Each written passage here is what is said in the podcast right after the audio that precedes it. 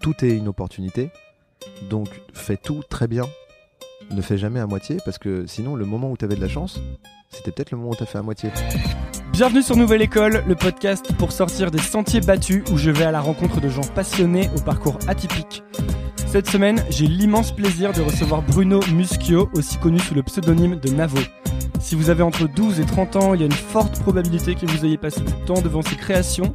Navo est auteur et réalisateur, il a notamment écrit ou coécrit les séries Bref, Bloqué, Serge le Mito. Il a coécrit plusieurs spectacles, dont ceux de ses amis Kian Kojandi et Kairon. Navo m'a accueilli chez lui pour discuter et je vous cache pas que c'est mon épisode préféré de Nouvelle École. On aborde tout un tas de thèmes, son parcours, l'importance de faire les choses et de suivre son instinct, l'importance de respecter la chance pour qu'elle te respecte. On parle de bref, du succès, de son procédé créatif. Enfin, on parle de plein de choses qui me passionnent. Pensez à vous abonner sur SoundCloud ou iTunes en tapant Nouvelle École, c'est la meilleure manière de m'aider. Merci beaucoup et bonne écoute. Non, non, par contre, euh, on n'est vraiment pas sur un. Enfin, vraiment, le but, c'est que ce soit libre. Et moi, c'est toujours une question que je me pose. D'ailleurs, euh, peut-être ça peut commencer l'interview, mais euh, tu vois, quand, euh, quand je fais une interview, j'ai j'ai envie, j'ai pas envie de faire la même interview que tout le monde. J'ai pas envie de poser les mêmes questions. Par exemple, ben, là, je vois Navo. Euh, et ben, tout le monde va lui parler de bref. Euh, Ouais, bah C'était ouais. comment bref? Comment vous avez commencé? En fait, c'est pas inintéressant de parler de bref, mais la plupart du temps, les journalistes, ils, tu vois, ils sont en train de faire une pige vite fait pour euh, pour un truc. Ils ils ont pas passé cinq heures à éplucher ta vie et à essayer de, de comprendre ton âme. Ouais. Donc les questions, c'est euh, comment vous avez lutté de bref, euh, comment vous vivez ce succès.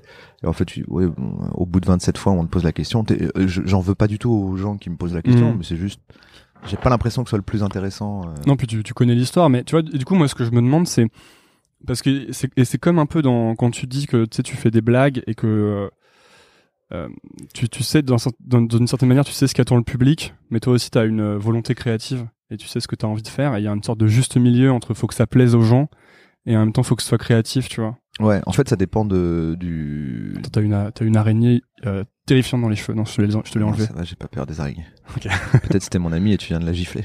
Et, et tu vois, moi dans l'interview, c'est pareil. C'est genre, je sais que les gens, je sais que ça les intéresse l'histoire de Bref, par exemple, ou euh, comment est-ce que tu as commencé, ton parcours, etc.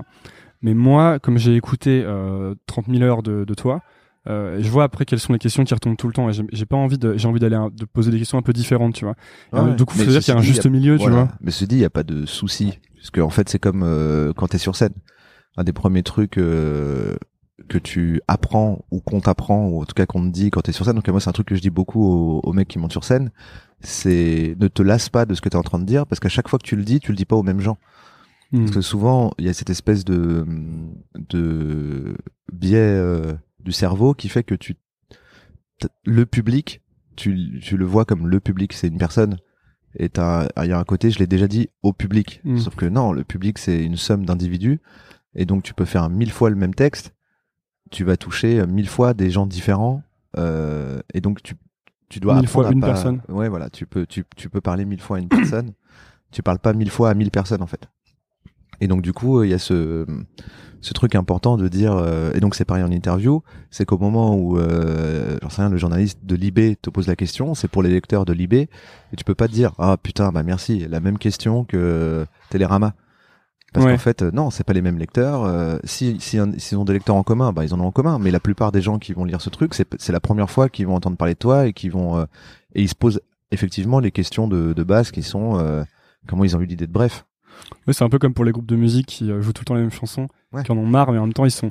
Si tu vas au concert de. Euh, euh, bah, je sais pas. Non, mais tu vois, si, si je vais à un, un concert d'un gars euh, qui a fait un tube il y a 10 ans et que c'est la première fois que je vais au concert et qui fait pas son tube, T'es un peu dégoûté. Quoi. bah, je suis un peu vénère. Il pourra m'expliquer pendant deux heures, ouais, mais non, mais tu comprends, ça fait 10 ans que je le fais. Je comprends, mais moi, c'était la première fois que je le voyais, en fait. Hmm. Donc, euh, tu l'as pas fait, tu l'as pas fait, alors que moi, c'est pour ça que je t'aime. Donc il y a toujours un peu ce, ce, ce compromis à, à trouver. Ouais, c'est savoir que tu parles pas tout le temps à la même personne. Le public n'est pas une personne. euh, c'est pas un mec avec une moustache euh, qui s'appelle Philippe et à qui tu parles mille fois de suite, quoi. Bon bah du coup c'est bonne euh, façon de commencer. Donc je suis avec Bruno Muschio, dit Navo. Bruno, t'es auteur, t'as été auteur pour plusieurs séries, que ce soit Bref, Bloqué, Serge Le Mito récemment. T'es co-auteur sur euh, des spectacles, euh, bah, principalement Kian Kojandi, Kairon, Shirley. T'as publié euh, une BD, la bande pas dessinée. Ouais. T'as fait plein de trucs, là tu bosses peut-être même sur ton spectacle, non? Je, je suis officiellement, je bosse sur mon spectacle. Officiellement? Ouais. Officieusement? Officieusement, je suis en train de faire une interview avec toi et je viens de me réveiller. Et du coup, j'ai une question, c'est euh, c'est la- un peu la seule chose que j'ai pas réussi à trouver sur internet. Pourquoi Navo? Navo, euh, ah c'est marrant parce que pourtant on l'a déjà posé cette question. Bah voilà. Comme quoi tu as, mal pas fait ton vu, travail. J'ai mal fait mon travail. Comme quoi c'est important de, De toujours redire. rappeler les choses. Surtout que ça sert absolument à rien. Navo, ça vient de quand j'étais ado. euh, on avait un, un langage codé un peu pété qui consistait à mettre ave au milieu de la dernière syllabe du mot. Donc Bruno faisait Brunavo et par contraction c'est devenu Navo et tous mes potes m'appelaient Navo tout le temps. Et donc au bout d'un moment c'est resté et quand j'ai fait euh, la bande pas dessinée, euh, Tu viens de me rappeler un truc là, mais euh, tu viens de me rappeler un truc d'il y a 15 ans de nous, on a rajouté feu. ah et, oui la langue de feu. Euh, Ouais, on Mais disait toutes les ça aurait été syllabes. Brufu, euh, Brufunofo. Ouais, Brufunofo. Nous, c'était la langue de gueux aussi qui existait. Donc Brugunogo. Et bah, justement, parlons de. Il y a un truc qui m'intéressait sur sur ton parcours, c'est que tu dis que tu dis que en fait, donc toi, toi, t'as arrêté l'école à 16 ans, et ensuite t'as bossé euh, avec ton père. Ouais. Et euh, tu tu dis que tes parents étaient euh, autodidactes. Ouais. Et Enfin, ils ont arrêté l'école tôt aussi et ça les a pas empêchés de vivre. quoi. ton père, il faisait de l'import-export d'art, c'est ça? C'est ça. Ta mère, elle faisait quoi? Ma mère, elle est, à l'époque où j'étais, quand j'étais petit, elle était, en- elle était avec mon père et elle faisait du commerce avec lui. Et après, elle est partie dans les milieux associatifs. Et toi, tu dis que est-ce que ce, C'est ce- ma maman qu'on voit dans Nous trois ou rien, ah ouais le film de Keiron. Il y a, il y a une, une femme qui s'appelle Martine euh, qui fait euh, des, de l'alph- de l'alphabétisation et euh, des cours d'éducation sexuelle euh, dans l'association Femmes dans la Cité. Maman. C'était ma maman. Et tu, tu parles justement de- du fait que tes parents étaient, enfin, on peut dire autodidactes, et toi, Ouais. t'es un peu autodidacte aussi. Et est-ce a, est-ce que c'est, lié? Est-ce que il y a tes, parents t'ont transmis un genre d'état d'esprit de, on fait les choses, on apprend soi-même ou? Ouais, enfin je pense surtout que du coup ils étaient rassurés euh, sur euh, ma capacité à m'en sortir même sans aller à l'école. Ouais, parce que tu dis que quand t'avais euh, 20 ans et que t'as arrêté de travailler avec ton père, euh, les, les, les, potes- les potes de ta mère euh, te demandaient un peu ce que tu faisais, Et je faisais pas grand chose. hein. et que il y avait, y avait jamais d'inquiétude en fait par rapport à ce que t'allais devenir. ouais, ma mère a jamais été inquiète. euh, Je pense que euh, il y avait ce côté euh, mère euh, trop fière, t'es euh, sûr que son fils était un génie. euh. Mais je pense que quand on répète toute ta vie que t'es un génie, à un moment tu finis par le croire. Et vu que 80% de ce que t'es, c'est ce que les gens croient que tu es, et donc ce que toi tu crois que tu es. Là, c'est bon, j'ai des lunettes. Et les gens pensent que je suis intelligent. Quand je dis que j'ai pas fait d'études, ça surprend les gens. euh, Parce qu'ils s'attendaient à ce que t'aies fait une, une école oui, d'auteur parce que ou... je- ou- ouais, je- non, je sais pas, parce que je dois dégager une certaine assurance ou un truc comme ça du fait que j'ai j'ai pas peur. euh, je me dis pas ah, comment je vais m'en sortir? Donc du coup, euh, je pense que l'assurance ça joue énormément dans le dans l'image que les autres se font de toi et donc dans l'obtention euh, de la part des autres d'une confiance qui te permet finalement de faire euh, ce que tu as envie de faire. euh, Toi, c'est quelque chose qui était naturel du coup. De- Ouais. que je pense que j'ai hérité de, du traitement euh, de, de ma maman. Quand je foutais la merde à l'école, elle disait au prof euh, oui, mais un jour vous paierez pour voir ce qu'il ce qu'il fait à l'école. Donc, euh, C'est vrai. ouais. donc elle avait ce niveau d'assurance. Et finalement, euh, euh, elle a eu raison.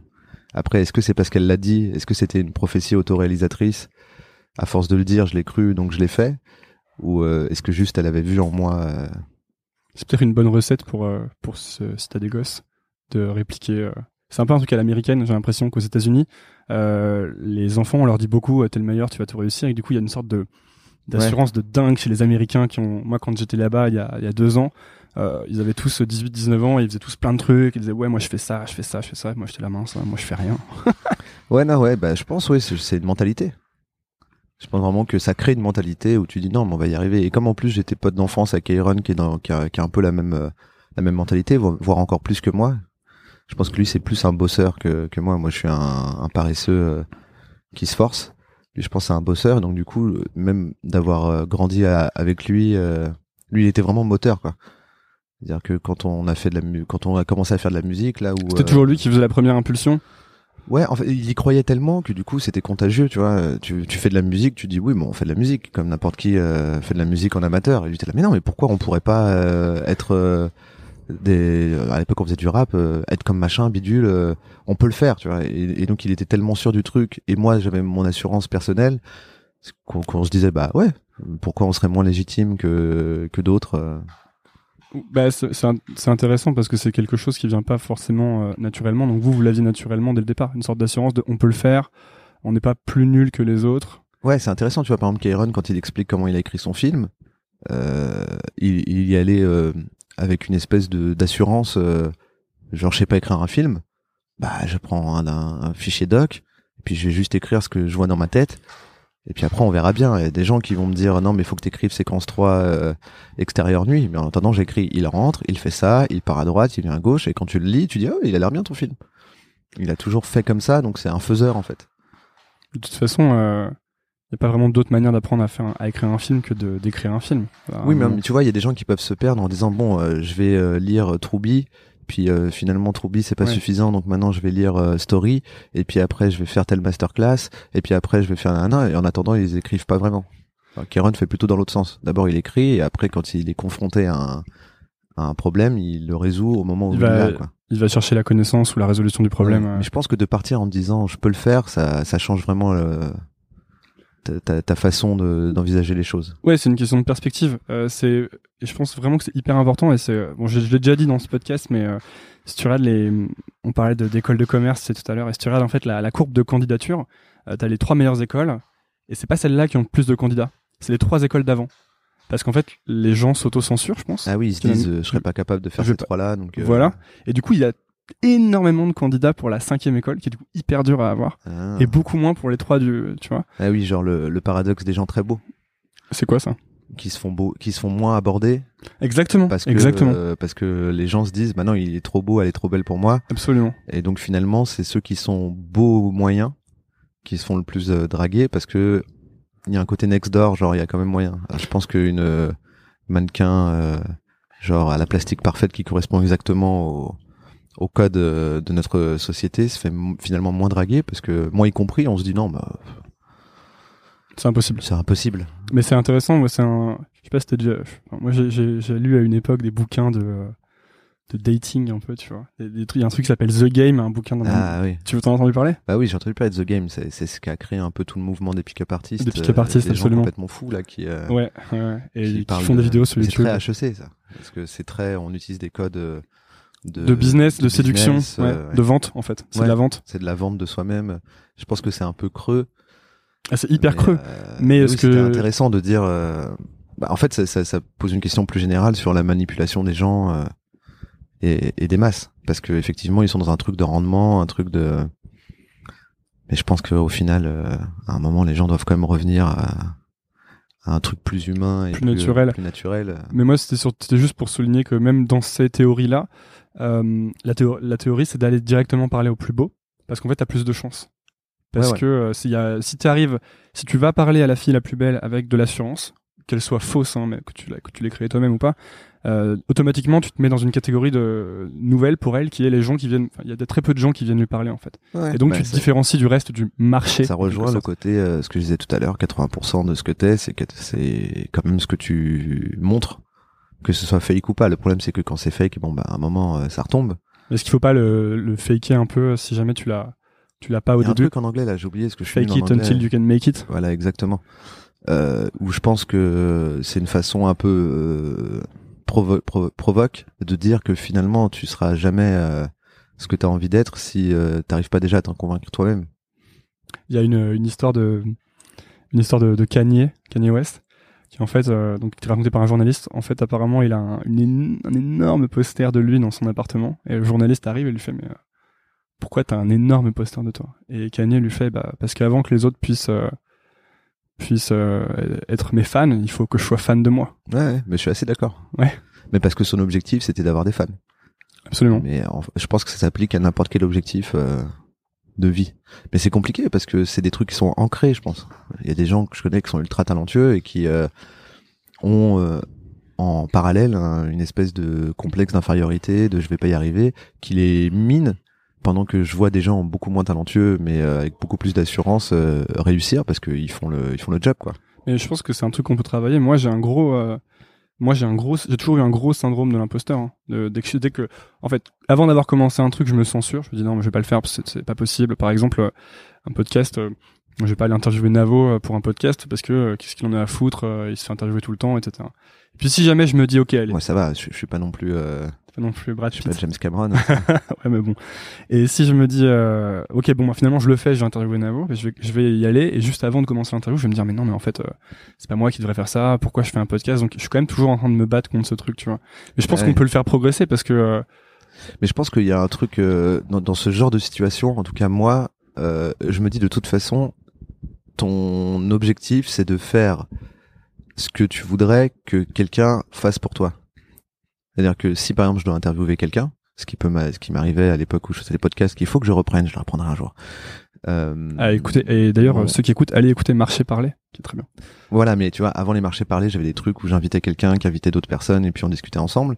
Et en fait, ça, ça, ça part d'une démarche qui est fait, et c'était pareil pour Bref, c'est pareil pour pour euh, beaucoup de choses. C'est fais ce que t'aurais voulu qu'on fasse pour toi. C'est-à-dire que hum, si tu te sens capable d'interviewer quelqu'un, euh, pense à toutes les interviews qui t'ont saoulé parce que tu voulais euh, savoir certaines choses et tu les as pas su, et tu t'es dit putain l'interview, bah fais-la alors. Ouais, c'est ce que tu dis quand tu dis que quand tu fais le, quand tu fais un truc créatif ou artistique, euh, t'ajoutes un peu la pièce manquante du puzzle que t'aurais aimé avoir. Ouais, voilà, c'est ça. C'est fait ce que ce que t'aimerais voir. Voilà, c'était bref, c'était ça. Bref, c'était on a juste fait un truc qu'on aurait voulu voir euh, à ce moment-là en, en, en 2011.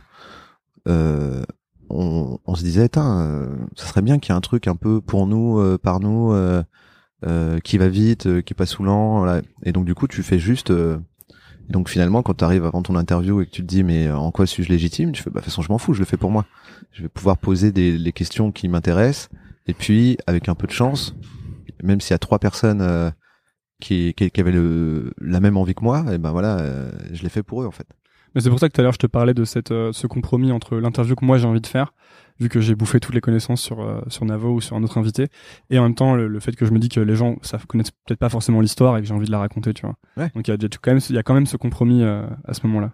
Ouais, mais parce que quand tu écoutes une interview, euh, t'as pas forcément fait tout le travail de recherche euh, Voilà, de l'intervieweur, donc t'as aussi besoin que l'intervieweur te transmette la recherche qu'il a fait avant. Mm. Donc euh, c'est cool, c'est ce que tu vas faire apparemment. C'est absolument ce que je vais faire. Donc allez, prenons pas partons sur le parcours de Navo. Euh, t'as commencé, euh, il y a un truc qui est intéressant, c'est que t'as commencé euh, à écrire pour en tout cas pour le stand-up assez tard finalement. T'as commencé à 25 ans, donc en 2008. Ouais. C'est bon, je suis, C'est ça, je c'est suis dans les clous. Et t'as commencé à écrire, c'était pour au Jamel Comedy, Club. Et je crois que t'aidais Kairon, c'est ça? C'est ça. Et en fait, t'allais au Jamel Comedy Club et t'aidais Kairon à écrire son spectacle. Et tu disais aux gens qui montaient euh, sur scène, euh, c'est cool ce que tu fais, mais tu pourrais faire ça, tu pourrais faire ça. Tu suggérais des idées en quelque sorte. Ouais, en fait, je, je, je découvrais mon, mon métier euh, en, le, en le faisant, en fait. C'est que j'étais au... En fait, donc, je suis pote d'enfance avec Aaron. À un Mhm. moment qu'Aaron se lance dans le stand-up, euh, et on est toujours euh, en train de se parler au téléphone et tout. Et donc, au bout d'un moment, il me dit, bah, vas-y, viens, sois mon co-auteur, euh, accompagne-moi dans le dans, dans la démarche pour aller faire l'émission de Jamel Comedy Club, qui consiste à beaucoup répéter euh, en public dans la salle du Comedy Club à Paris euh, jusqu'à ce que ton passage soit suffisamment bien pour que le directeur artistique dise euh, ok c'est bon euh, ton truc est bon pour passer à la télé Mhm. et donc moi je l'ai accompagné là-dedans euh, en parallèle de, de mon taf euh, alimentaire de l'époque Ton taf de, de, de coursier euh, de ouais, slash, euh, coursier slash informaticien. euh, responsable informatique euh, chez nos amis notaires Ouais. dans, dans une étude notariale et euh, et donc du coup en, arri- en arrivant là-bas bah, moi j'étais j'étais plus détendu vu que j'avais pas à monter sur scène Juste, je voyais des gens marrants, y compris des gens que je connaissais d'avant, comme Yacine Bellous, euh, qui, est, qui était au Jamil Comedy Club à l'époque et que je connaissais parce qu'on avait fait du théâtre euh, jadis, il y a euh, genre huit ans plus tôt. Non, peut-être pas huit ans, et cinq ans plus tôt.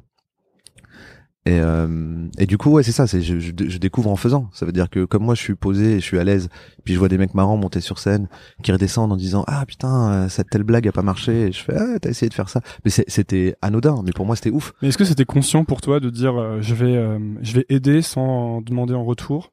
Et Est-ce qu'il y avait une logique de si j'aide, je me rends comment dire? Je, je, je, je crée de la valeur pour les gens et je me rends un peu utile. Non, c'était pas calculé, c'était naturel. en fait. Naturel, ouais. C'était naturel comme. euh, T'avais envie de les aider, quoi. Oui, voilà, c'est- comme être dans une équipe, quoi. Tu dis bon bah, c'était plus. euh, Oui, c'est ça. Bah, genre, je me voyais pas dire bonjour. euh, Alors euh, voilà, tu pourrais faire telle blague. voici la facture. Non, non, mais plus dans le sens aider où- les copains, quoi. Ouais. C'était t'as, un- un- une espèce de phénomène de troupe qui se crée. C'est des gens qui qui s'entraident les uns les autres et puis tu rentres dans ce truc-là. Donc tu fais comme les autres, toi. Tu tu aides. Non, parce que c'est un schéma qui revient assez souvent, en fait. Euh, au début, les, au début, les gens vont trouver un groupe de personnes qui les intéressent. Donc toi, c'était un peu ce qui t'est arrivé quand t'as débarqué là-bas. Finalement, tu, ce que tu dis souvent, c'est que tu t'es dit, euh, cool, euh, c'est ça que j'ai envie de faire, en fait. Ouais. Aider des gens à écrire des trucs drôles. Et, euh, et le phénomène qu'il y a souvent, c'est que quand tu trouves ce groupe de personnes, ben, la meilleure manière, en fait, de rentrer plus ou moins dans le groupe ou de, de commencer à travailler avec, c'est d'aider euh, gratuitement, euh, sans attendre en retour, beaucoup, quoi. Ah bien sûr. Bah de toute façon, c'est. Mais il faut que ça vienne de du cœur, sans Ouais. vouloir euh, faire un, une phrase magots. Mais euh, faut- ouais, faut faut faut que ça vienne vraiment d'une vraie envie. Euh... Je pense pas que tu peux le faker en fait. Hmm. Parce que si tu commences à, à le faire en te disant, et j'espère bien que le mec après-demain, Il va me rappeler et me dire, euh, coécrire passer la soirée avec nous. euh, ouais. Du coup, t'es déçu en permanence. Là, c'était complètement. Et puis surtout, en fait, t'apprends en le faisant. En fait, il faut trouver un truc que tu ferais gratuitement sans... euh, De toute façon, au début, tu fais tout gratuitement parce que tu, tu, tu fais, tu cherches juste que ce, ce dont t'as envie. Donc, Mm. euh, mais c'était pas un calcul. C'est, je pense que c'est compliqué quand c'est un calcul. En fait, finalement, je me rends compte que c'est un des trucs où je me sens le plus à ma place.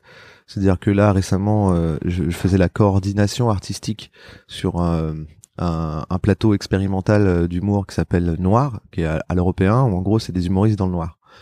Et donc du coup, tu réunis euh, quatre humoristes, tu discutes avec eux, tu, tu, tu vois avec eux ce qu'ils peuvent faire dans le noir, tu crées les interactions, et c'est le moment où moi je me sens le plus euh, à ma place. C'est le, le moment où j'ai le moins l'impression de travailler. T'es avec quatre mecs marrants qui sont ultra créatifs. Toi, t'es au milieu, t'essaies d'organiser le truc et de proposer des choses. Ils prennent, ils prennent pas, ils proposent un truc, tu l'améliores, et à la fin, ça fait un, un spectacle. Et puis euh, quelques jours plus tard, le spectacle a lieu, les gens ils applaudissent, et t'es content. Une espèce de, c'est le, le, le truc le plus gratifiant, je pense. Et euh, et ça se retrouve un peu dans le métier de réalisateur. Bon, euh, où là c'est plus complexe, mais en gros t'arrives et t'es un peu capitaine du bateau, quoi. Mm. Donc t'es là et toute la journée, tout le monde te pose des questions. Et si t'as pas la réponse, le truc est moins bien. Donc c'est un c'est un métier qui est dur, mais qui est ultra prenant, quoi.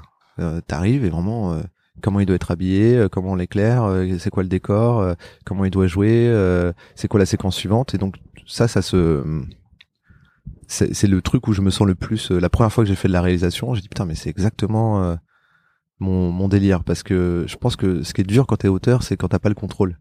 Ça t'écris un truc, les, mais les gens le, le retranscrivent mal. voilà, ils le transforment, euh, ce- dont ils ont complètement complètement le droit. Hein. C'est- T'as fait ta part du taf, t'as écrit ton truc. Après, ça disparaît pendant pendant six mois.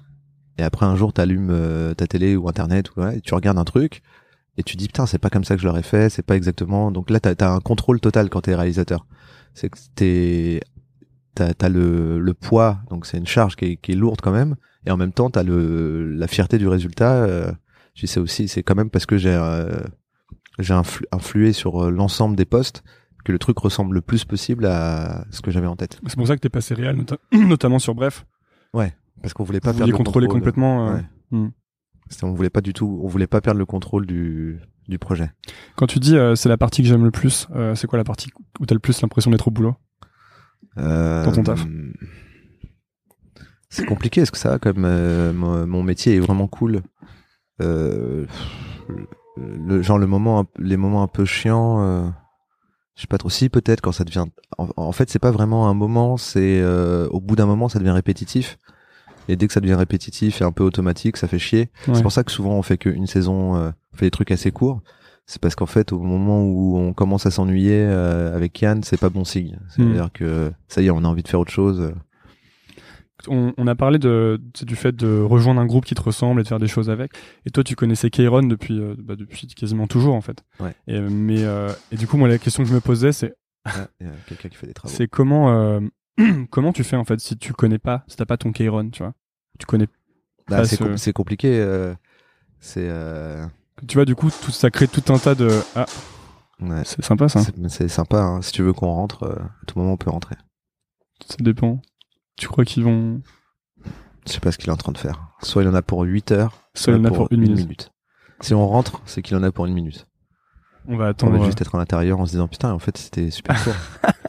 euh, on va attendre comme une le minute. parapluie, tu vois. Si tu le prends, c'est qu'il va pas pleuvoir. Ça m'a l'air, euh, Ouais. Mais normalement le le rythme comique fait que c'est au moment où on va reprendre qu'il va absolument. Sinon ce serait pas drôle. La musique s'arrête après. Ouais. On fait, oh.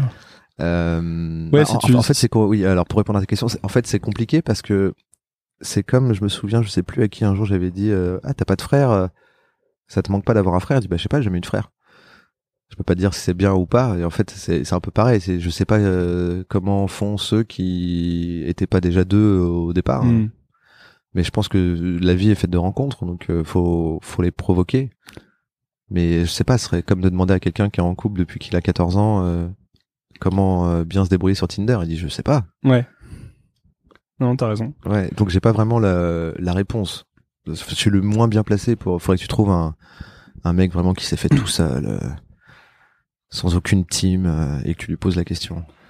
Ouais, après, euh, moi, c'est une question que je me suis déjà posée parce que j'ai eu des. moi, j'ai pas mal traversé des, des, des- soit des écoles, soit des régions. Donc finalement, j'avais jamais ce, cette espèce de buddy avec qui j'allais passer euh, 15 ans, même si j'ai eu ça sur des périodes courtes.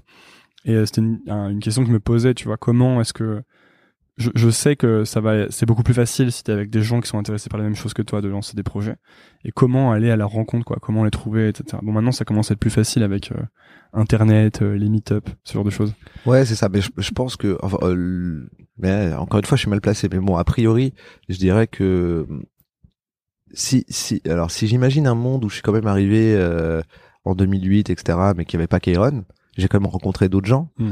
Euh, et donc du coup, c'est, je pense que quand tu rencontres des groupes de gens, en général, il y a une ou deux. Je pense qu'il faut suivre quand même son instinct.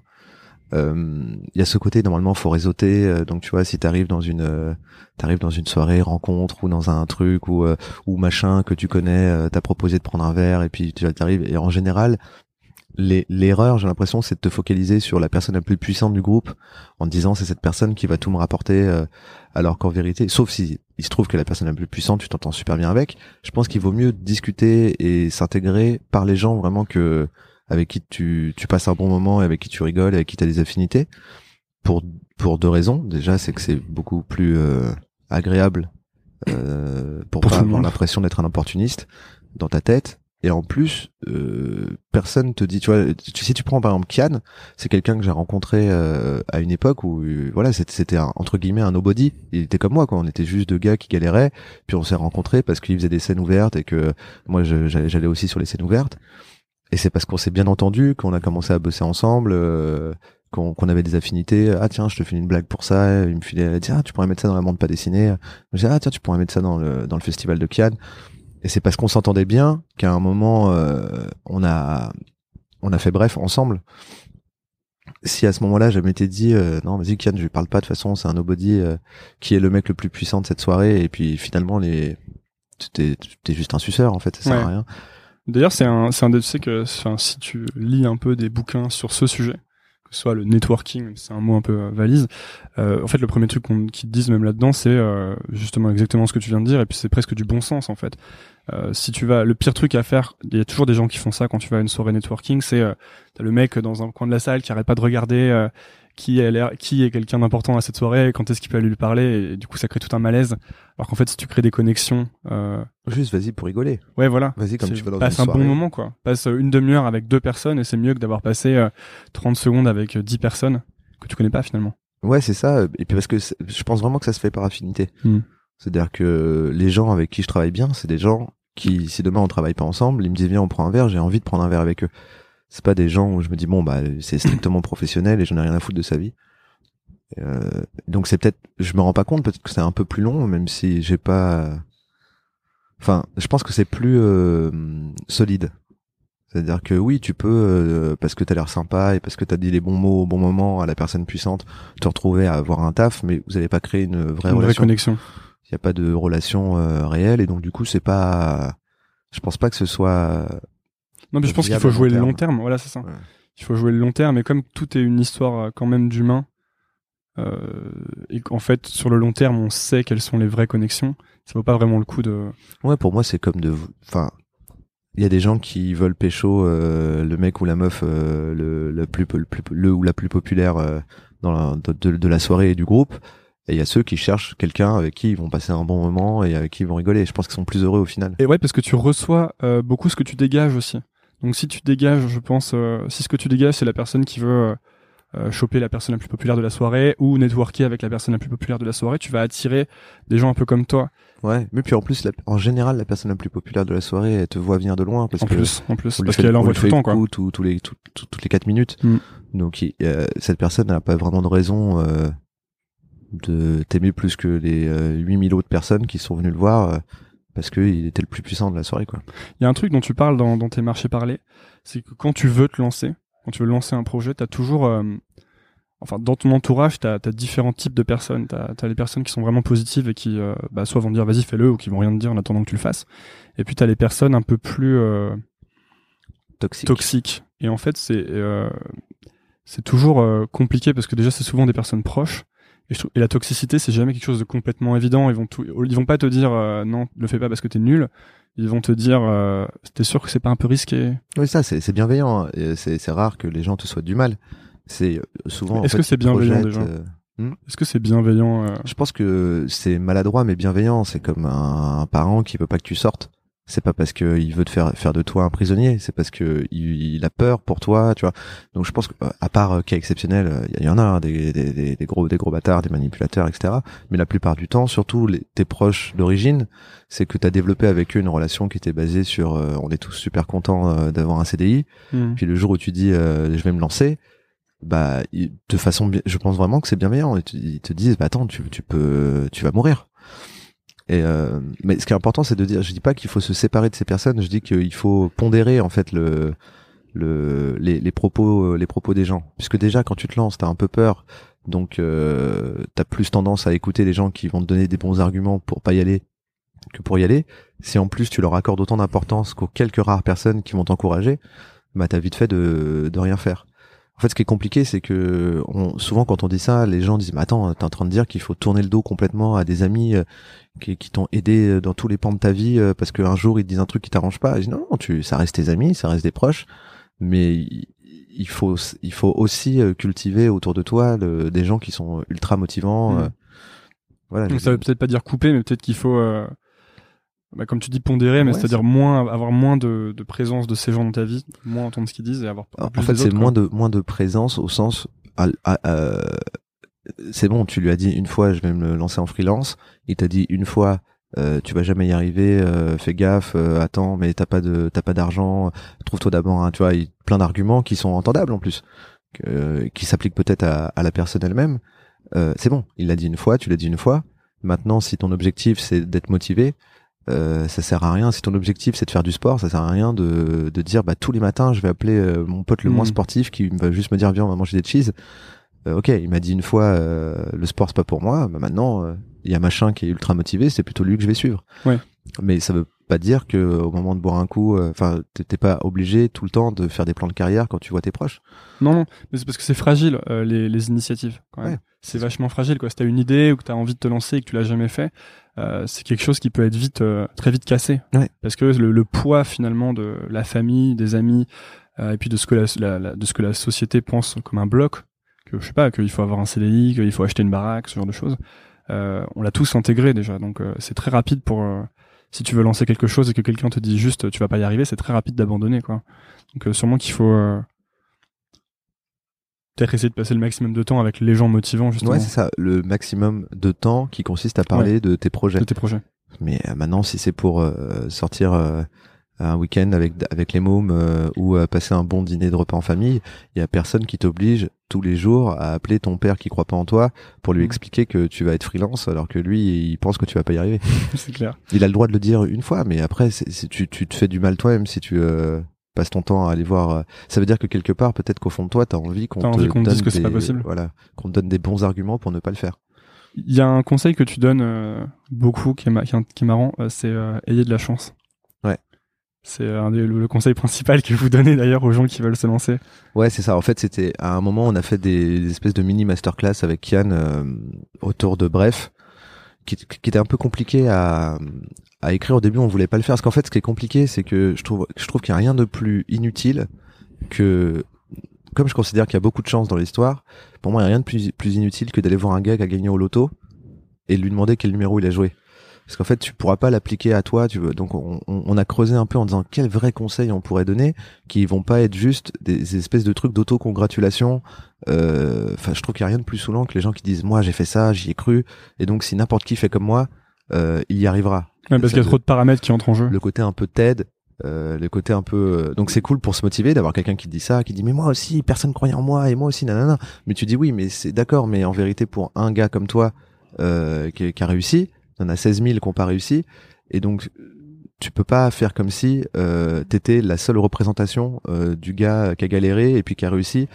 Comme comme, si le fait d'avoir galéré et d'avoir euh, d'avoir affronté des obstacles était la seule raison de, de, de ta réussite. Dans, dans, la, dans le fait de réussir, il y a plein de facteurs sur lesquels t'as pas la main. Euh, et donc c'est comme euh, quelle comparaison on pourrait faire un peu relou euh, classique genre c'est comme au poker. Les, les, le poker tu tires des cartes au hasard. C'est le principe du jeu. T'as des cartes au hasard. Malgré tout il y a des gens qui sont champions du monde de poker tous les ans. Mm. donc ça veut bien dire que ils ont pas de la chance tout le temps mais qu'ils ont appris à, à gérer les moments où ils ont pas de chance, ils ont tiré les mauvaises cartes, et les moments où ils ont de la chance et ils ont ils ont les bonnes cartes. Donc notre conseil qui est euh, ayez de la chance, c'est une espèce de de, de mots clés, euh, tu vois, de, de concept un peu euh, genre pour attirer l'attention. Genre attends, il y a des gars ils disent qu'il faut juste avoir de la chance. Et après derrière on développe. Et ce qu'on ce qu'on développe, c'est de dire normalement, sauf si vraiment t'es t'es Donald dans Picsou. dans Picsou, euh, t'as pas de la malchance tout le temps. Et sauf si t'es Gontran dans Picsou, t'as pas de la chance tout le temps. C'est normalement, a priori, ça serait parti à peu près euh, euh, pareil pour tout le monde euh, statistiquement. Donc, s'il y en a qui réussissent plus que d'autres, c'est parce que ils respectent la chance. Donc, il y a des moments où tu auras de la chance, des moments où tu n'auras pas de chance. Si les moments où tu as de la chance, tu tournes le dos ou tu, tu te comportes mal avec la chance, bah les, ça va juste s'accumuler avec les moments où, où t'en avais pas. Je sais pas si c'est très clair ce que je dis, mais en gros, c'est de dire euh, le conseil numéro un que qu'on donne euh, quand on dit il y a de la chance, c'est tout est une opportunité. Donc fais tout très bien. Ne fais jamais à moitié parce que sinon le moment où tu avais de la chance, c'était peut-être le moment où tu as fait à moitié. Le moment où tu fais une vidéo euh, et que tu que quatre vues, ça se trouve, tu avais de la chance et dans les quatre vues, il y avait Steven Spielberg. Mmh. Et donc du coup, ne ne fais pas ou fais très bien comme si c'était le projet de ta vie. Mais si tu fais à moitié, le, problème c'est que c'est complètement à l'aveugle. T'as aucune conscience de pourquoi ton téléphone sonne pas, pourquoi on t'appelle pas. Tu peux, tu pas savoir, tu peux pas, tu sais même pas qui ne t'appelle pas. Si t'avais le numéro des gens qui t'appellent pas, tu les appelles en disant pourquoi tu m'as pas appelé? Et il va te dire ah bah en fait tel projet, moi c'est sur ce projet-là de toi que je suis tombé, puis tu l'as fait à moitié, il était pas ouf, donc je crois pas en toi, donc je t'appellerai jamais. Sauf que tu t'en rends pas compte, t'as juste la sensation que le mec à côté de toi est plus appelé que toi et qu'il y a une injustice totale. Mais en fait, ça repose sur le. J'ai une anecdote qui est un peu longue que je raconte souvent, mais je vais essayer de la faire courte, qui est le monteur de Bref, qui est quand même un tu peux la faire longue hein, si tu veux. Je vais essayer de la faire. Euh, euh, je vais essayer de respecter les gens qui, l'ont déjà entendu, ce que j'ai l'impression d'avoir raconté 16 000 fois. Euh, c'est Valentin. Valentin Ferron, qui est le monteur de Bref, ce qu'on peut quand même appeler une, une pièce clé dans, dans Bref. Hmm. Le montage est quand même omniprésent et, et très très spécial. Ce mec-là, en fait, faisait des montages en fait, Kian l'a rencontré bien avant Bref, à une époque où pour gagner sa vie, parce qu'il était en galère, euh, il filmait des mariages. Donc Kian filmait des mariages, euh, des mariages de base, hein, pas les mariages de Kanye. Euh, voilà, c'était vraiment des mariages de Jacqueline et, Joseph. Et euh, et puis il prenait, je sais pas, 200 balles, 400 balles, c'est rien. Hein. Et à un moment, ça lui prenait trop de temps de monter. Et donc il, a, il avait rencontré par des amis communs, on lui a dit ah lui il est monteur, voilà, si tu veux qu'il monte le mariage à ta place, tu lui files une partie de la somme et puis il va monter le mariage à ta place. Et le mec a tellement bien monté ce qu'il aurait pu mal monter en disant je m'en fous, c'est un mariage, c'est pour trois personnes, euh, voilà. Il a monté ça comme euh, comme si c'était Transformers. Et donc Kian s'en est rappelé, il a dit putain, le mec c'est un bête de monteur, il a réussi à rendre euh, à rendre ouf le mariage de de deux de, de, personnes que personne connaît. Et donc au moment où il a commencé à faire un peu de télé, il a appelé Valentin. Et au moment où on a fait bref, on a rappelé Valentin en disant c'est toi qui montes bref pour moi, ce que, à ce moment-là, ce que Valentin a fait, c'est que le mariage de Jacqueline et Joseph, il l'a monté comme si c'était le projet de toute sa vie. Et donc, il a montré ce dont il était capable à un endroit où vraiment Kian, c'était personne, c'est un mec qui filme des mariages. Euh, il lui a montré qu'il était, qu'il était bon. Donc, il a de la chance, ça veut dire. Euh, la chance qu'il a eue, c'est qu'après, Kian a fait sa vie, il a fait des trucs, puis à un moment, il y a eu bref. Et, et, il a été appelé pour ça en fait. On l'a appelé parce que il avait respecté euh, le, il avait fait très bien son travail et qu'au moment où il s'agissait d'avoir de la chance, et eh ben du coup il avait respecté la chance parce qu'il avait très bien fait un travail qui pourtant ne, enfin je veux dire quand tu montes, quand t'es monteur et que tu montes un mariage euh, amateur, tu te dis pas c'est maintenant c'est là, c'est le moment où je dois hmm. vraiment faire mes preuves. Et pourtant, il les a faites là, et c'est ce qui fait qu'on l'a rappelé euh, des années plus tard, en fait. Donc ouais, donc la chance, la chance favorise ceux qui sont prêts quoi depuis le début ou qui, sont à chaque fois la chance qui donnent le max. Respecte ceux qui la respectent. La chance respecte ceux qui la respectent. Euh, D'ailleurs, en parlant de bref, comment tu t'es comment tu t'es senti le parce que toi tu bossais sur des trucs depuis un petit moment et à un moment vous, vous faites le pilote de Bref avec euh, Kian assez rapidement. Je crois que vous le présentez à votre euh, votre producteur qui va le présenter à Canal et Canal dit ok c'est cool et euh, il vous propose d'en écrire quatre, je crois, et vous écrivez ça. Et, est-ce qu'il y a un moment où tu as compris que ça allait être un, gros succès? Parce qu'on parle d'un truc qui quand même. Non, en fait, tous les gens de mon âge ont vu Bref, quoi. Quand, quand, on, quand on a monté Bref, le pilote en mars 2011, moi je trouvais que c'était chambé. C'est que j'étais dans ma dans une prétention totale. Je me souviens Kian disait arrête, euh, ça fait prétentieux et tout. Je fais mais non, mais je trouve que c'est bien. Je vais pas dire que c'est nul. Je vraiment, je trouve que c'est bien. Je dis pas que ça va être euh, un carton. Je dis même pas que quelqu'un va l'acheter. Je dis juste que là, quand je le regarde, je vois un truc que j'ai envie de voir dans ma dans, dans la vie. Ce qui rejoint ce que je disais tout à l'heure. Et, euh, et, mais du coup, non, nous on était échaudés parce que bref, c'était un projet parmi 300 autres où on s'était pris des vents. Donc euh, nous, euh, on, se disait juste, bon bah Canal a l'air intéressé, mais comme les 16 dernières fois où quelqu'un a l'air intéressé, puis il nous mettait un vent au dernier moment, le téléphone répondait plus, puis on n'avait plus de nouvelles. Donc on a, on s'attendait pas du tout à ce que à ce que ça marche. On, était content du produit qu'on avait fait, on était content de l'œuvre, et euh, et je me souviens parce que d'ailleurs on a on avait refusé de de d'écrire d'autres épisodes et de faire de la prépa tant Avant que, ce soit signé. Tant que c'était pas signé. Et c'est pour ça qu'on a dû écrire très vite. Les 40 premiers, on les a écrits en deux, deux semaines. Enfin, du coup, les 35 premiers, vu qu'on en avait fait un en pilote et euh, quatre euh, pour montrer à Canal à quoi ça leur ressemblait. Une fois qu'ils ont vu à quoi ça leur ressemblait, qu'ils ont dit go, nous on a dit ouais, on les connaît euh, les go. Ça. Donc on avait dit à, notre producteur Harry, Harry Tarjman, qu'est-ce qui les oblige à, à nous payer et à, à le diffuser? Et en gros, c'est ça s'appelle le visa. C'est le moment où tu as la, le, le boss de la chaîne, ceux qui représentent, qui valide en disant oui, oui euh, vous serez payé. Voilà. Et donc le visa, on l'a eu le 1er juillet. Et avant le 1er juillet, on avait refusé d'écrire quoi que ce soit. On avait dit au producteur non, mais on sait, on se débrouillera euh, une fois que c'est signé. T'inquiète, là on bossera. Mais on refuse de bosser dans le vent. On a été trop déçus. Là, ce truc, on le trouve super. Si on commence vraiment à travailler, à écrire 15 épisodes, 20 épisodes, 30 épisodes, 40 épisodes, et qu'après ils nous disent non, c'est mort, on va vraiment se tirer une balle. Là. Donc, euh, donc comme quoi, on on est, on n'y croyait pas au sens, euh, on croyait que c'était bien, mais on croyait pas forcément que ça allait marcher parce que on croyait aussi que tous les autres projets à qui euh, hmm. qu'on nous a refusés, on pensait qu'ils étaient super aussi. Mais une fois qu'il a mis le tampon, 40 épisodes, c'est parti, ça va être diffusé. Là, on était content. Ouais, c'était comment là? Bah là, du coup, en fait, euh, t'es content, mais en fait, tu te rends compte que t'as que 35 épisodes à écrire en deux semaines, donc tu. Euh, C'était quoi votre euh, votre mode de vie là pendant les deux semaines? On était au bureau tout le temps. On faisait, Vous bossiez dans un bureau? Ouais, on bossait dans le bureau de la prod chez Harry Tarchman, chez MyBox Productions, et on était tout le temps, tout le temps au bureau. On n'avait pas de vie. On faisait rien d'autre que écrire, dormir et écrire. Ouais. mais c'était excitant parce que comme on avait l'assurance que ça, ça allait être fait, c'était le moment où on pouvait ressortir tous les trucs qu'on nous avait refusés, euh, toutes les idées qu'on avait en tête. C'est le moment un peu libérateur où tu dis ah et ça, tu te rappelles quand on en parlait il y a six mois, bah là on peut le faire dans bref. Et vous aviez liberté totale sur l'écriture? Ouais. Ouais, on était, euh, bah on avait les, contraintes qu'on s'était imposées nous-mêmes, mais on n'avait pas de contraintes qui venaient de la chaîne. Euh.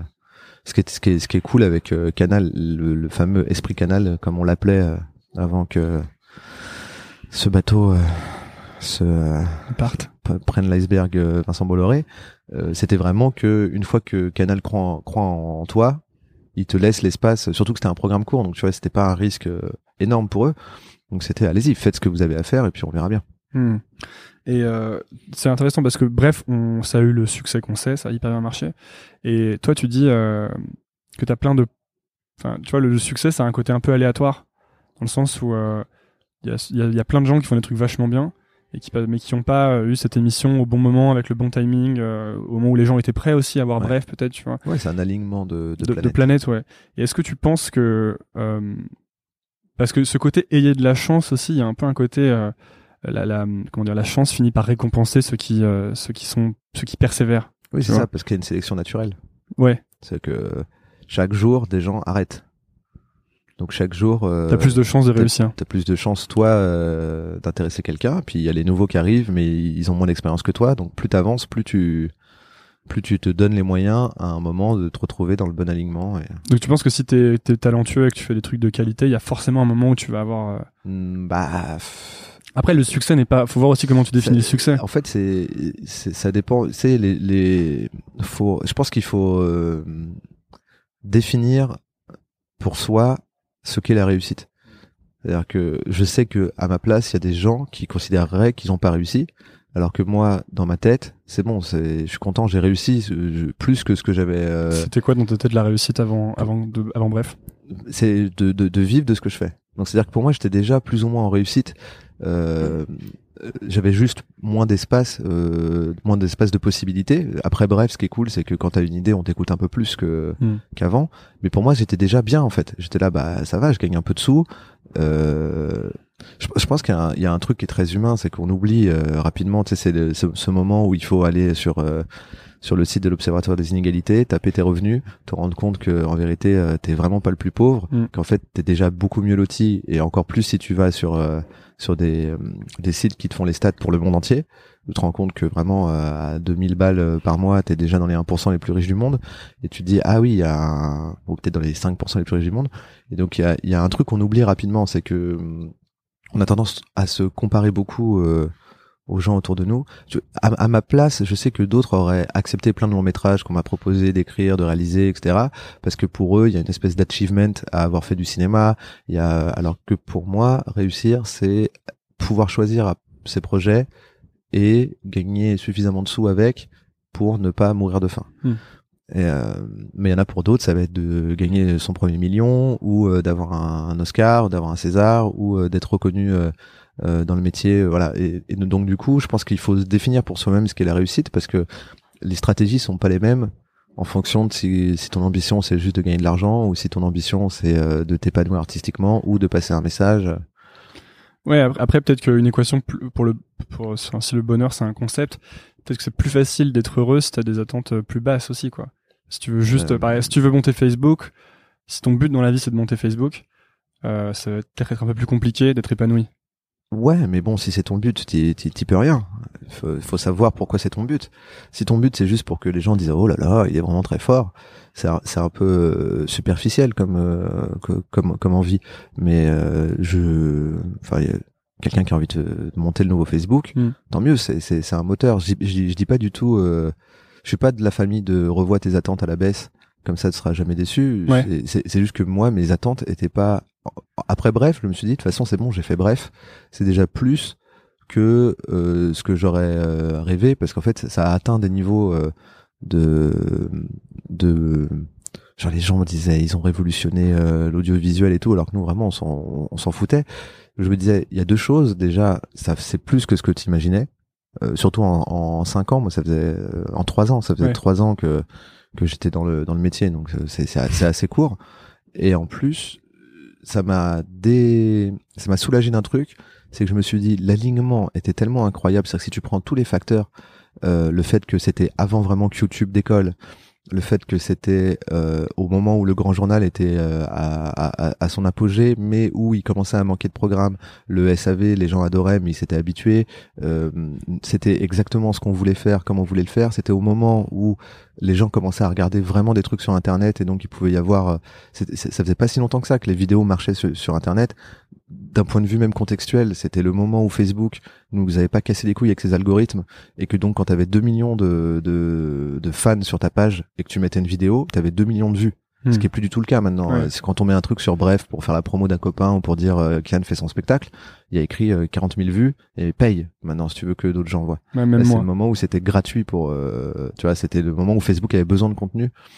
Euh, donc tout et c'était en plus un moment où les programmes courts il y en avait moins tu vois c'était pas comme si on était sorti entre Camelot et, euh, et Caméra Café donc il y avait ce truc un peu euh, magique qui je pense ne se reproduira pas ou peut-être se reproduira peut-être une fois comme une éclipse tu vois Et donc ça m'a soulagé. Je me suis dit bon bah. Tu vois ça comme une anomalie en fait un peu. Ouais, mais je me dis donc c'est c'est soula- ça m'a soulagé. Je me suis dit ce sera jamais aussi fou. Quand on a fait bloquer, là quand on fait Serge le Mito, j'ai aucune attente que ça fasse les mêmes scores et la même euh, le le même emballement, qu'il y ait le même emballement autour que pour bref. Parce que c'est ça peut-être le risque, c'est de que ça devienne ton nouveau standard, un peu comme euh, tu sais t'as les pour reprendre l'analogie de la musique, t'as les groupes qui ont qui explosent par exemple dans, les années 2000 et euh, t'as as beaucoup de musiciens que tu vois malheureux ensuite voilà, dans les années après, ils 2010 deviennent ils- fous parce que euh, avant ils avaient un stade et que maintenant ils ont que 1000 Une sa- personnes. et c'est génial déjà. Et tu tu dis vois. 1000 personnes, c'est incroyable mon gars. Ouais, les mecs ils vivent de leur truc. le stade. C'est ça, exactement. Et, euh, et c'est un peu triste du coup de voir, t'as des groupes qui font des comebacks, qui essaient de refaire, ils ressortent un peu le même album que dans les années 2000, ils essaient de refaire un peu la même chose, mais la Ouais. sauce prend plus pareil.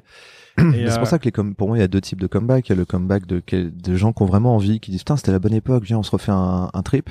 Et puis les comebacks de gens qui ont besoin de payer leurs impôts ou qui ont besoin de se re. Et ça c'est un peu triste parce que tu dis finalement c'est comme s'ils reniaient tout ce qu'ils ont fait Mm. après. euh, euh, je pense qu'un bon, c'est pour ça qu'avec Bref on n'est jamais revenu, mais qu'on n'a jamais dit qu'on reviendrait pas. On dit juste si on revient c'est parce qu'on a une nouvelle fois envie d'utiliser ce format pour euh, raconter quelque chose c'est pas impossible, juste on verra quoi. Sinon l'en- l'envie revient. Justement, comment tu fais pour pas tomber dans la dans la facilité, euh, pour pas te répéter, pour pas qu'il y ait un moment où tu te dis, euh, où on se dise, ah, il a refait du Navo. Euh, Toi. bah, déjà si les gens disaient il a refait du Navo, je serais content. Ça veut Ouais. dire que genre les gars ils identifient, ils font ah attends il nous refait du Navo. Moi si on peut dire ah il fait du Navo comme on dit il fait du Edouard Baird ou il Ouais. fait du... je suis content. hein. Ça me dérange pas. Mais euh, mais parce qu'en fait je pense qu'il faut garder la même philosophie, c'est faire le truc que t'as envie de voir. Donc euh, quand on a fait bloquer c'est l'anti-bref. Et je pense que c'est parce que c'était l'anti-bref que ça me ça me chauffait aussi, c'est que c'était tout d'un coup beaucoup plus classique, c'était juste deux gars sur un canapé, un plan fixe. Donc euh, on n'est pas loin d'un caméra café ou d'un gars une fille ou de et j'étais comme j'étais content parce que pour moi c'était ce que j'avais envie de faire à ce moment-là, c'est euh, ouais ouais, c'est je, pense qu'il faut juste faire euh, ce dont tu as envie euh, Oui, parce que c'est pas forcément. Il y a quand même un moment où parce que ce que tu préfères toi, c'est pas forcément ce que le public préfère. Ouais. Et il faut quand même donc, que faut le. pas t'attendre à ce que ça fasse euh, un Ouais. milliard de, de vues euh, alors que Mais toi, tu t'obliges quand même un peu à, à à prendre en compte ce que le public attend? Ou vraiment tu fais le truc pour toi et tu te dis il faut que ça me plaise à moi. Et... Parce que je- euh, par exemple, si je prends un type comme, euh, je parle souvent dans ce podcast, mais euh, Booba Ouais. en rap, il dit tout le temps que euh, qu'il en a vraiment rien à foutre de ce que pense le public et qu'il fait la musique que pour lui. Ouais Ce qui fait que des fois, il sort des trucs complètement euh, euh, hallucinants et en fait, euh, les gens finissent par kiffer, tu vois. Parce qu'il y a un côté où t'as toujours l'impression qu'il a vachement confiance dans ce qui sort. Ouais, mais il a raison. Ouais. Je, suis- je, je, suis- je suis d'accord avec ça. C'est, euh, je pense, que c'est le, le, le meilleur moyen d'opérer parce que dans le cas de Booba, c'est- en musique, ça, ça va très vite de, devenir un suiveur. De- tu vois, de dire vas-y, je suis une tendance ou je suis une mode au lieu de suivre mes envies. Et si t'es un suiveur, bon bah t'es un suiveur. euh, te- tu révolutionneras jamais rien et t'apporteras pas Cette petite pièce de puzzle que. euh, Ouais, voilà, tu t'apporteras pas quelque chose, euh, une petite pierre inédite à l'édifice. Donc, euh, je, je, je- pense qu'il faut faire selon ses envies. euh. Est-ce que et ouais, poursuivre ses intérêts quoi. Ouais, mais de toute façon pour kiffer. En fait, faut jamais oublier que à la base, normalement, si t'as fait ce métier, c'était parce que tu voulais kiffer.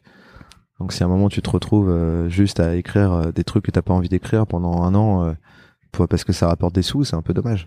Si euh, en parlant justement des trucs que t'aimes faire, si tu devais bosser, euh, ça, c'est les, les petites questions fun un peu.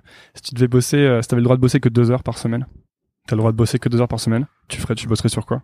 Ouais, je suis pas loin hein, déjà là de. je suis un feignant. Euh...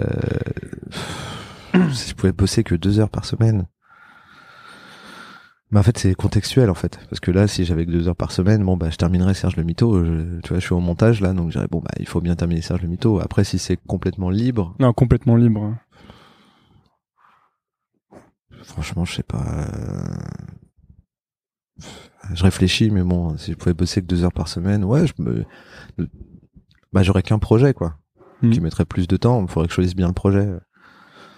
Mais euh, mais en fait, la, la, la question elle est tricky euh, dans le sens où j'ai vraiment pas la sensation de, De bosser, bosser. beaucoup. Non, mais surtout j'ai pas vraiment pas l'impression de bosser beaucoup. C'est-à-dire que mais en ce moment surtout là, mes journées sont assez euh, assez libres. En fait, je suis assez euh, en fait, c'est tricky pour deux raisons. C'est que c'est que je pense qu'un auteur travaille tout le temps et jamais en même temps.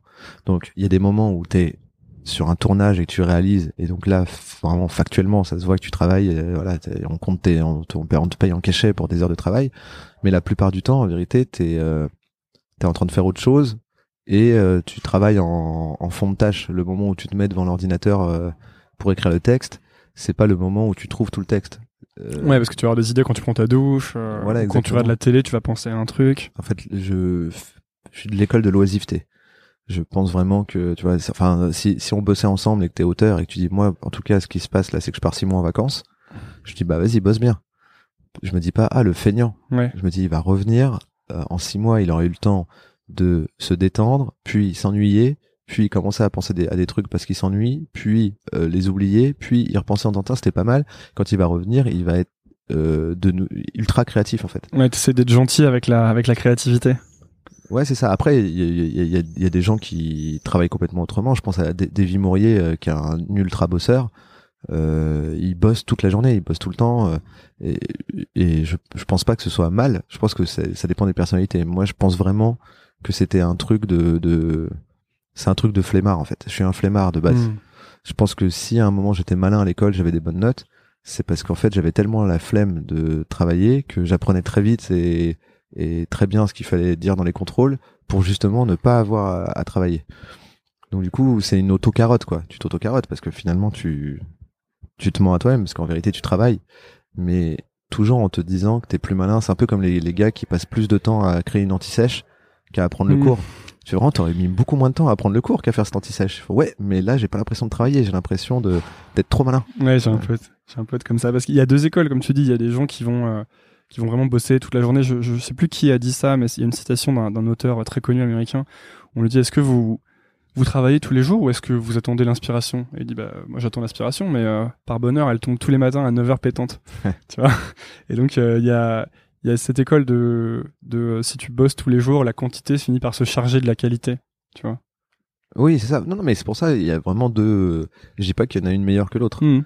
Je pense que euh, voilà, c'est c'est deux façons de travailler et puis et, je, m'adapte aux deux. Si à un moment je dois bosser avec un gars qui est ultra bosseur, bon bah je vais m'adapter à son à son rythme. Après il se trouve que dans mon métier c'est quand même beaucoup des des des feignants euh, qui sont devenus bons parce que justement ils sont feignants.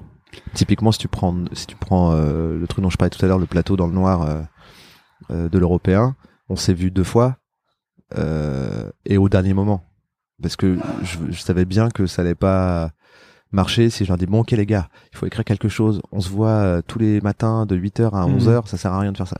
C'est tu dis bon bah c'est dans deux jours. Ah bon bah alors vas-y on bosse là. Et donc c'est et, tu te rends compte que beaucoup de gens qui sont euh, marrants et, et, talentueux il y, a, y a, vraiment deux écoles. Kian c'est un bosseur mais en même temps euh, il est bon. Enfin c'est c'est bizarre. Les, les profils souvent il y, a un, y a un profil qui revient souvent c'est des gens qui sont devenus bons parce que en étant bons euh, suffisamment vite et fort, ils n'avaient pas besoin de travailler euh, trop à côté. Et euh, si pour, revenir sur cette thématique de quand tu commences, je dis ça pour moi. Si moi j'ai envie de commencer par exemple à, à écrire de la fiction ou des, des, histoires que je pourrais adapter ensuite, je commence par quoi? Ton conseil à moi Écrire un truc qui te plaît. Ouais. Écris pour toi-même. écris un truc où si tu si avais une une petite euh, un, un, flashouilleur comme dans Men in Black, tu pouvais te flashouiller, ça te ferait plaisir de le lire. Ok. Donc une petite histoire. Ou, un, euh, ou un, grand truc. Enfin, en fonction. Je, dis souvent, on commence par des trucs courts parce que c'est plus facile de de d'apprendre le plaisir d'avoir terminé quelque chose euh, en faisant des trucs courts. Souvent, il y a des gens, leur premier projet, c'est une trilogie, euh, un roman, tu vois, un roman de, de 8000 pages. Et donc au bout de 20 pages, il se lasse. Et en fait, il termine jamais. Et je pense que t'habitues pas ton cerveau au plaisir d'avoir fini et de montrer le, résultat fini. Ouais, c'est important de cultiver le fait que tu vas à la fin des choses. Parce que plus tu le fais, plus euh, plus euh... parce qu'en fait avoir avoir une idée, c'est un c'est un c'est un pic. Ça envoie de la drogue dans la tête quand t'as une bonne idée. Mmh. T'es vraiment t'es trop content de toi.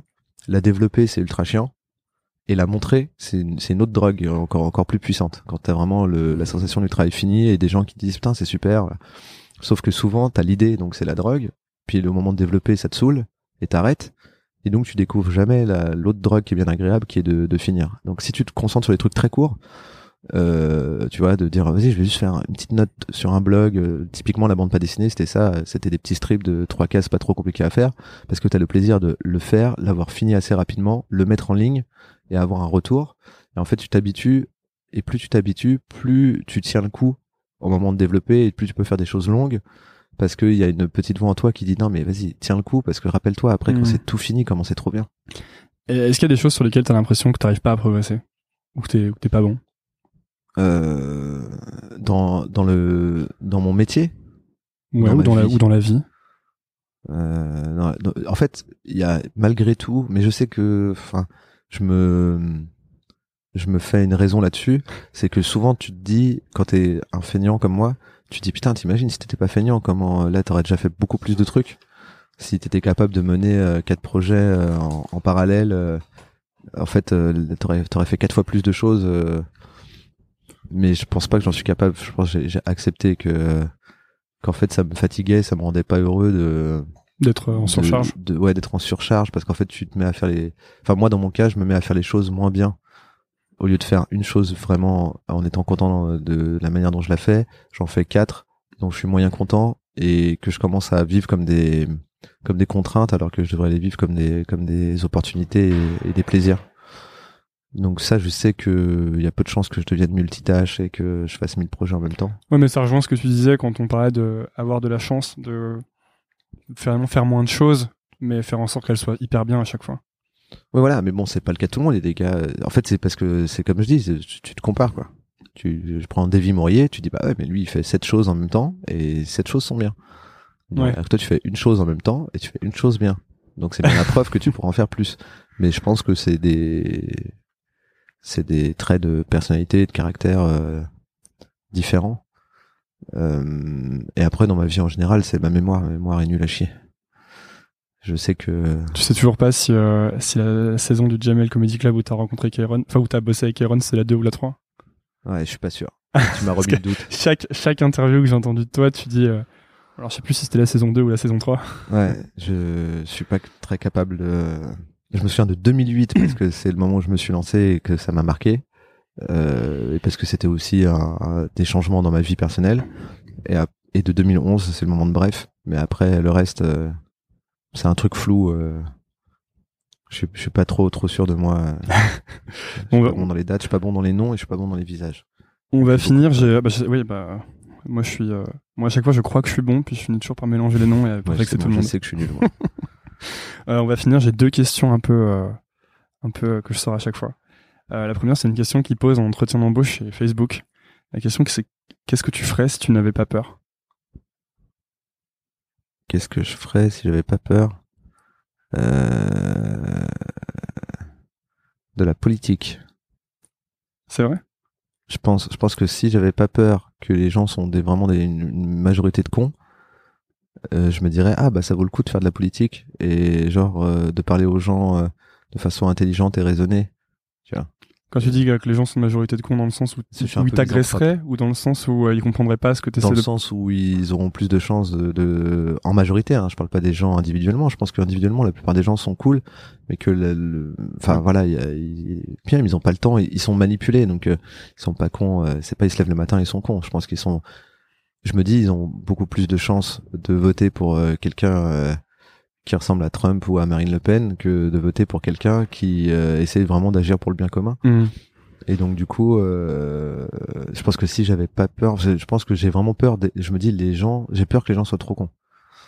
Donc du coup, euh, si j'avais pas peur, je pense que je ferais de la politique parce que je dirais ça vaut le coup. Euh, genre une espèce de politique. Si j'avais pas peur que ce soit l'endroit le plus le plus euh, vicié et le plus euh, et le plus où il y a le plus de manipulation et le, le plus de de, de démagogie, tu vois, où il faut faire vraiment des Mhm. saltos arrière et de la com en permanence pour, euh, tu vois, il faut être Nicolas Hulot pour que que les gens commencent à s'intéresser à l'écologie. Alors que dans ma tête, je me dis, on devrait juste dire, bon les gars, on est d'accord que on peut pas être sur une planète qui va mourir. Non, logiquement, pour moi, tout le monde dit, oui, c'est notre intérêt commun. Et après, on passe à autre chose. Voilà, on vote, on dit, bon voilà, c'est fini, voilà. Et, sauf que tu vois bien qu'il faut manipuler les gens et c'est compliqué. Est-ce que du coup, euh, donc je pense que je ferais de la politique parce que je me dirais, ah cool, je ferais de la, je fais de la politique au sens où je suis vraiment le délégué euh, de plein de gens et puis on trouve les belles solutions pour euh, améliorer l'avenir. Malheureusement, je pense que c'est pas la majorité des gens qui sont comme ça. Dernière question, c'est euh, qu'est-ce que tu dirais à, à Bruno qui a 20 ans et qui vient d'arrêter de travailler avec son père? Genre à part le classique t'as raison mon gars. Ouais. Euh, pff, je sais, euh, ma- ma- ma- je dirais, à part bien ouais, je, euh, je, je dirais,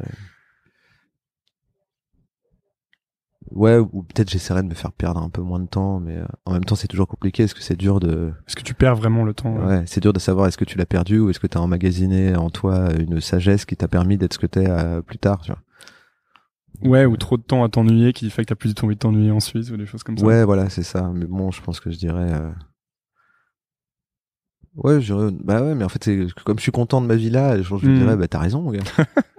t'as raison. Après, euh, c'est la question, tu vois, c'est qu'est-ce qui se passerait si euh, tu prends, euh, j'ai trouvé quelqu'un un, un génie pur pour que ce soit vraiment euh, limpide. Prends Einstein.